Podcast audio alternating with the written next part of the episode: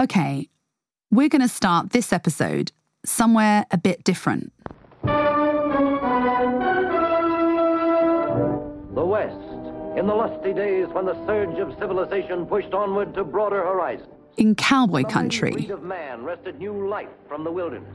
the great US state of Wyoming. Close on the pioneer trail came the renegade horde, land sharks, highwaymen, cattle thieves, terrorizing settler and tribesmen alike. Wyoming is famous for its vast prairies, its stunning wildlife, and its Wild West history. Antelope feed peacefully on grassy slopes.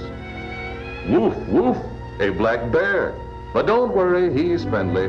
He won't bother you. It's a state of cattle ranchers and cowboy hats, small government, and frontier spirit.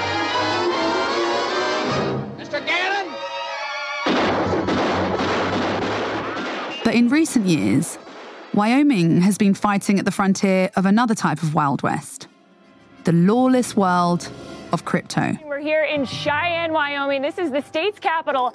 It's also looking to become the crypto capital of the United States. The state has enacted dozens of laws to attract crypto businesses from all over the world. they were out what I would call regulatory shopping. I mean, they were in Malta, they were in Puerto Rico, they were in Switzerland. You know, they were bouncing around all over the world to find a safe haven who was going to allow them to maybe cash out or not be accused of securities fraud.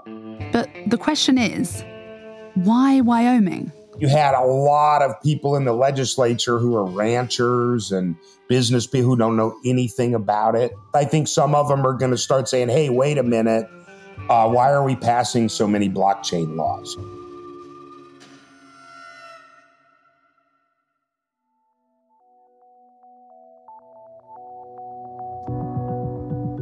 This is Tectonic from the Financial Times, a podcast about how technology is changing the world for the better and for the worse. I'm Jemima Kelly, and this is, I'm afraid, the last episode in this series A Skeptic's Guide to Crypto. Crypto is almost completely unregulated. It's less regulated than the gambling industry. And critics don't always agree on quite what's needed, but one thing is clear we need more consumer protection and regulatory oversight than we have now. Instead, in many places, something quite different is happening. A huge lobbying effort by the crypto industry. And regulators, in turn, who seem to be in a race to the bottom. This is episode 5 The Crypto Wild West.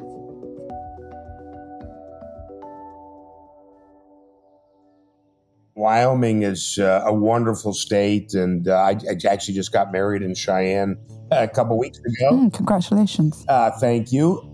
Rob Jennings is a businessman born and raised in Wyoming. It's a it's a different state. I mean, obviously, natural resources are a big part of the economy there. Oil, gas, coal, cattle's obviously a big part of not only Wyoming's economy but Wyoming's sort of identity or heritage. You know, And as unlikely as this is going to sound, cattle is what led Rob to blockchain. A few years ago, he started to explore how this exciting sounding technology, the technology that Satoshi Nakamoto invented with his creation of Bitcoin, might have useful applications in the cattle industry. My thought was, well, how do we apply this technology to something that actually adds value to something that is going on here in Wyoming? And one of the issues or problems is that Wyoming beef ends up in commodity markets. So, you know, the attributes that are utilized in raising those cattle, humane treatment and grass fed or organic or, you know, all the different things, all natural, non hormone treated, all those things that Wyoming ranchers put into their cattle and other places gets lost in the supply chain. So, Rob started a blockchain company for the beef industry, and he called it Beef Chain. A perfect name. Using the blockchain to record the details of each cow as it moved through the beef supply chain from field to abattoir. If you're using a blockchain or a decentralized database, you're just creating a digital notary. That's really what we're trying to do is create a trustworthy, immutable starting point for the origin and source and age of the cattle. Rob thought the idea was promising, and he later set up another company on similar lines to Beef Chain called Cattleproof. Whether or not you think blockchain technology is a good solution to these kind of logistical supply chain issues, the point is that Rob was interested in finding ways that it could help the local economy and local businesses in Wyoming. And to explore that further, in 2017, he decided to start a sort of lobby group called the Wyoming Blockchain Coalition in the state capital. I said, "Hey, let's let's set up a meeting in Cheyenne and let's just invite a group of people and learn what blockchain is." So we invited the mayor and, you know, city council people, different leaders. Had about 15 or 20 people show up. And at first, he was encouraged by the apparent enthusiasm shown by lawmakers. Wyoming is, after all, an old Wild West state. It has some of the lowest taxes in the US. And so the libertarian values of the crypto Wild West seemed like a perfect match. But very quickly, Rob realized that Wyoming's politicians were less interested in the applications blockchain could have in local industries like cattle ranching and more interested in getting a piece of the then booming crypto industry.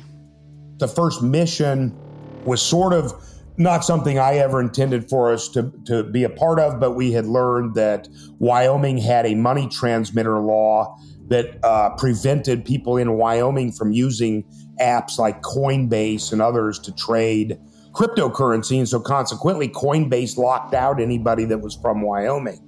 So, one of the first things that we were a part of working on was changing the law to allow Wyoming people to trade cryptocurrency on different platforms.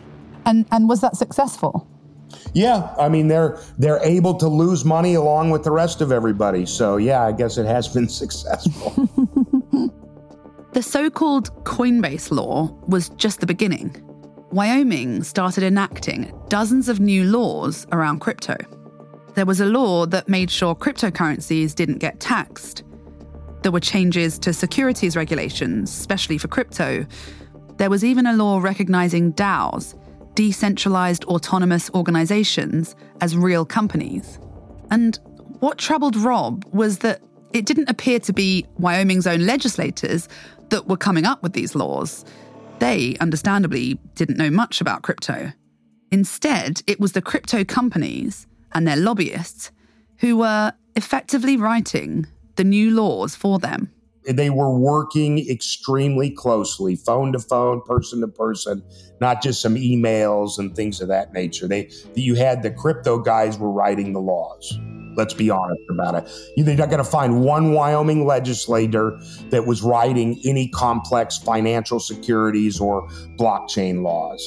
One example Rob cites is of a prominent investor in a crypto exchange called Kraken, working with a member of the Wyoming Blockchain Coalition and a Wyoming banking regulator to write an important new state law that would allow crypto banks to operate in Wyoming. You know, one Christmas day, they all got on the phone and wrote this uh, special depository institution law that created these banks. And most of the laws were very complex banking and financial regulatory type laws.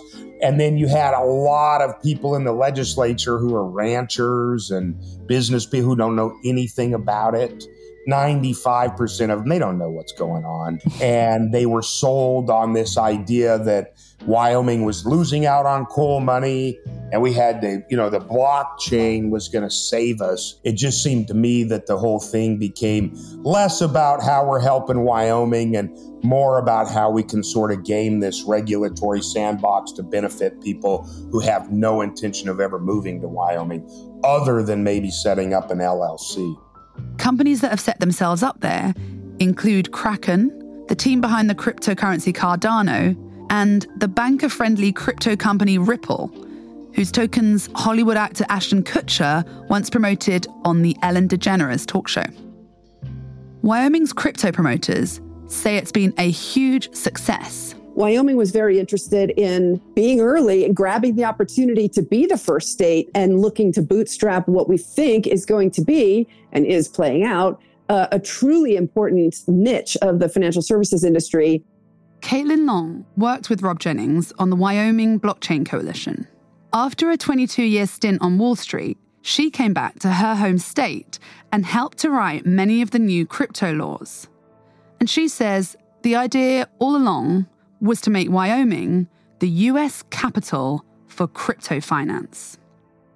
They saw that there was a way to attract this industry and not have a lot of cost to the state. It really didn't cost the state anything other than just the cost of the legislative time. And I think uh, all but the most ardent crypto opponents and the traditional bankers who didn't want any new competition coming in would say, yeah, actually, if you look at the cost benefit to the state of Wyoming, given that it spent virtually no money on this, um, it's been a pretty big success. There are hundreds of companies here now and hundreds of jobs. And from an economic development perspective, that's pretty good. It is worth noting that Caitlin was an investor in Kraken, the crypto exchange, at the time she was involved in creating these new laws. And since the crypto banking law was passed, Caitlin has also established her own crypto bank in Wyoming. But Rob Jennings says there has been no benefit to Wyoming at all from all this.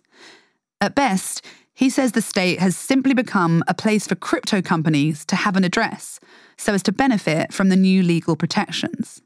Just people setting up limited liability companies, hiring lawyers, probably some accountants. If you go to Walmart and ask anybody in Cheyenne, you know, whether or not the blockchain is paying their bills, I, I think you'd be hard pressed to find a yes you know the reality of it is is people just sort of abandoned this larger how is this going to help wyoming people or what is this going to do for wyoming folks what cattle proof is doing or beef chain or whatever we didn't need any law to pass that i don't need a law to use a decentralized database you know what i mean you get pretty far from hey, let's use blockchain and let's learn how to code blockchain.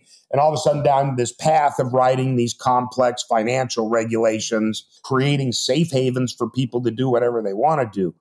Wyoming might be hoping to steal a march on the rest of the United States in terms of cornering the market for crypto banking. But the involvement of the crypto industry in writing its laws is just part of a broader trend of crypto lobbying. Crypto is still relatively new, and governments around the world are still trying to work out exactly how to control it, making sure it pays taxes, doesn't harm consumers, doesn't harm the broader financial system. And in that environment, the crypto industry has launched a concerted effort to make sure the new laws and regulations favor them. These new industries, when they come into Washington, they bring pixie dust with them covered by the claim of innovation and new technology and new ideas. Dennis Kelleher is the co founder of Better Markets, a Washington, D.C. based nonprofit, and he's been tracking the onslaught of crypto lobbying. Because the industry, is, as is often the case, says, gee, you know, if you allow us to do whatever we want, we will put our headquarters there, we will incorporate there, we will hire people there, and it will be great, great, great. Dennis says that when it comes to crypto, politicians often don't understand the technology they're asked to regulate, which puts them at the mercy of the crypto industry. And crypto companies are spending the fortunes they made from the crypto boom to make their case. I mean, it's shocking, but often very intelligent people don't stop and say, well, boy, that really sounds like a bunch of baloney. When that baloney is delivered wrapped in literally tens and tens of millions of dollars in lobbying expenses, it has an overwhelming impact. Mom deserves the best, and there's no better place to shop for Mother's Day than Whole Foods Market. They're your destination for unbeatable savings, from premium gifts to show-stopping flowers and irresistible desserts. Start by saving 33% with Prime on all body care and candles. Then get a 15-stem bunch of tulips for just $9.99 each with Prime. Round out Mom's menu with festive rosé, irresistible berry chantilly cake, and more special treats. Come celebrate Mother's Day at Whole Foods Market. Lobbying government is nothing new, of course.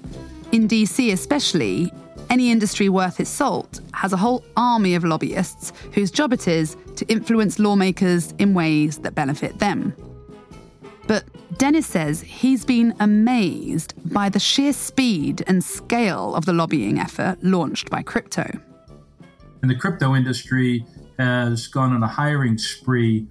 Sometimes these lobbyists are actually former politicians themselves. The very pernicious revolving door. Many of those lobbyists, both in house and outside, are hiring former congressmen and staff, which give them a much greater advantage because it gives them direct access to their Rolodex, which is the way you influence policy. And then there's more subtle forms of lobbying. One is through lawyers practicing law who take the position that they're not lobbying, and the crypto industry has hired an army of lawyers. The other part's been referred to as shadow lobbying, where they hire influencers that are highly paid, but they claim they aren't really lobbying and they don't register. And there's an army of them too. Then there's the campaign contributions. And this part is really quite active right now with the midterms coming. Not to mention the dark money. And that's where people set up groups with names like, you know, Americans for Financial Freedom and, and things like that. The problem with those groups is they don't have to disclose who's making the contributions and what they're really spending the money on. Companies like Coinbase, Ripple, and FTX are some of the biggest players when it comes to crypto lobbying, along with industry groups like the Blockchain Association and the Crypto Council for Innovation, whose backers include the VC firm and friends of the show, Andreessen Horowitz. And crypto exchange FTX's billionaire CEO, Sam Bankman Fried, is now one of the biggest donors to the Democratic Party. He said he plans to donate anything between 100 million and 1 billion dollars in the 2024 election campaign. On the one hand, it is normal practice. On the other hand, it is unusual that an industry like crypto bursts onto the scene in such a short period of time, inflicts massive, massive damage and investor losses, and then floods Washington with this vast amount of money to basically try and buy a, a weak regulator and try and get away as, with as much as humanly possible. What worries Dennis is that he's seen these kind of regulatory problems before. The last time this much money flooded into Washington was the 1990s when the mainstream financial industry, represented by the biggest banks on Wall Street, actually purchased the repeal of two key laws. One prohibited banks from merging into giant, too big to fail banks, and the other one prohibited the regulation of derivatives. It then took those banks and others only about seven or eight years where they made unbelievable profits. The biggest profits in the history of the financial industry were made but at the same time, they undermined financial stability and they ripped off financial consumers and investors, and it ultimately led to the 2008 financial crash. Lehman Brothers, a 158 year old firm, filed for bankruptcy. Traders here working the phone say a lot of their customers are freaked out, waiting to see how low the Dow will go. The opening bell is going to ring in uh, five seconds, and to be honest with you, we wish it wouldn't. So the question we really have now is whether or not history is going to repeat itself. Dennis says that what's at stake in the battle over how to regulate crypto is the stability of the whole financial system. Millions and millions of crypto investors have lost fortunes over the last six to nine months, and that's bad, but it isn't as bad as if there was a financial crash. And the reason there wasn't a crash is because so far, regulators and policymakers have kept crypto out of the core financial and banking systems and out of the core of our equity and our capital and commodity markets. And what crypto is trying to do is get special treatment and special access under special conditions for their special interests to maximize their profits, but what that means is they want entree into the core of our banking and financial system. And that's really what's at stake here. People are really playing with fire because if they get it wrong, They're going to burn down the economy and the financial markets in a way they won't recover for decades. Dennis is talking about the risks that could come if crypto were allowed to have a real place in the global financial system. But in order to understand why crypto needs regulating right now, you don't even need to think about what might happen in the future. Because crypto is already harming people. I had a woman that lost 240,000 euros of her pension because she invested in this crypto site. And two months later, that platform disappeared and she could do nothing about it because it's not regulated. You know, this is only going to get worse. This is, you know, this is the start of it. Tony Marini is a senior therapist at Castle Craig, a rehab centre nestled away in an old country house in southern Scotland. They treat all kinds of addictions. But in recent years, they've seen increasing numbers of people coming in with a new kind of addiction. You guessed it trading crypto.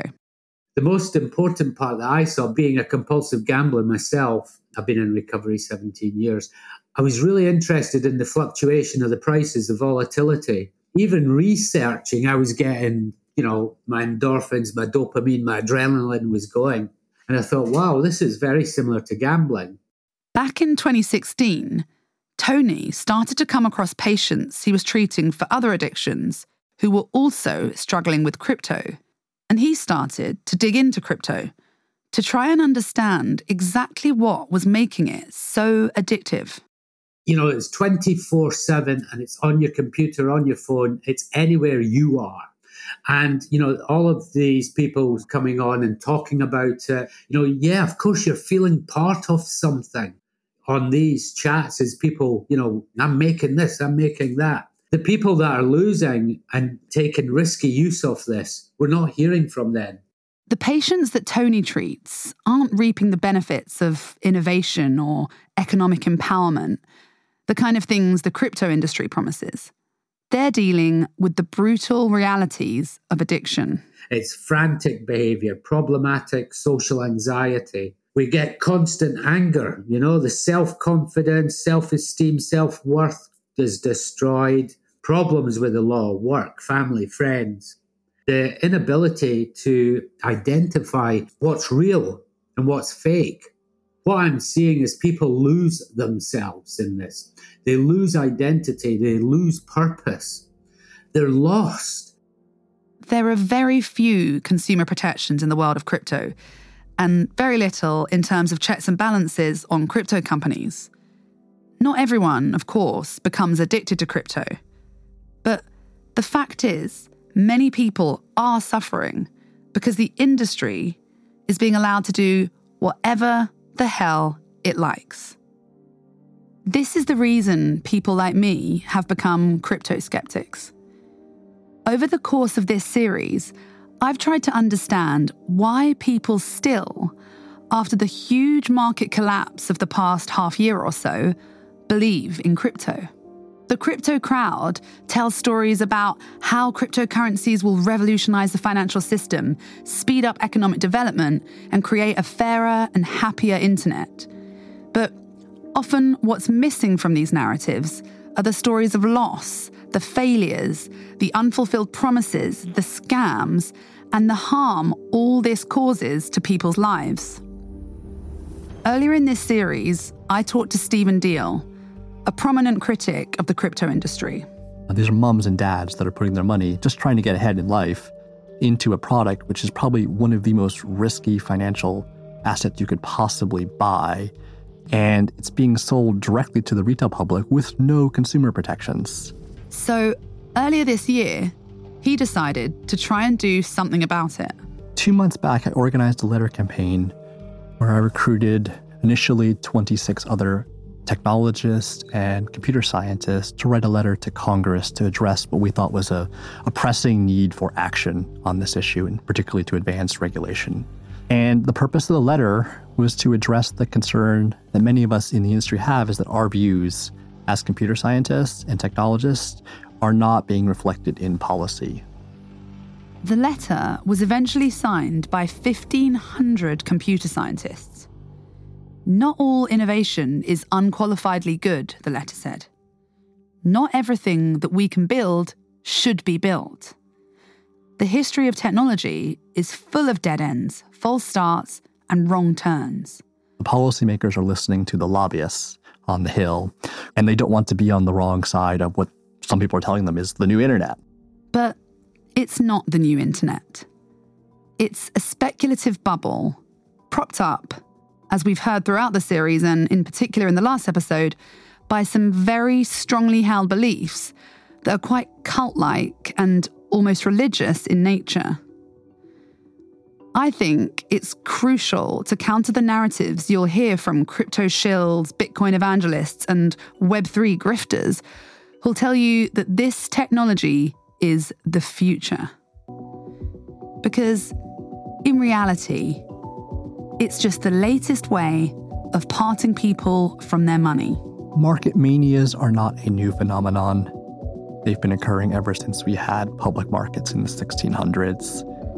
Every single aspect of cryptocurrency is not new. The technology is new, it's a kind of rubbish piece of technology, but the kind of speculative manias that occur around these kind of assets are not new. And in many ways, if you look at the South Sea bubble, you look at the tulip mania, you look at you know the wildcat banking era, you can see exactly what's going to happen. Attempts to build private money and attempts to financialize nothingness always end in ruin uh, because they're just bad ideas. And crypto pretends to be the money of the future, but it's actually the money of the past.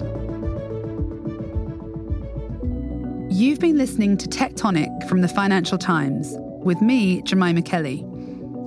This is the last episode in this series. Thank you for staying with us through this wild ride through Cryptoland. You can listen back to the other episodes wherever you get your podcasts or on FT.com.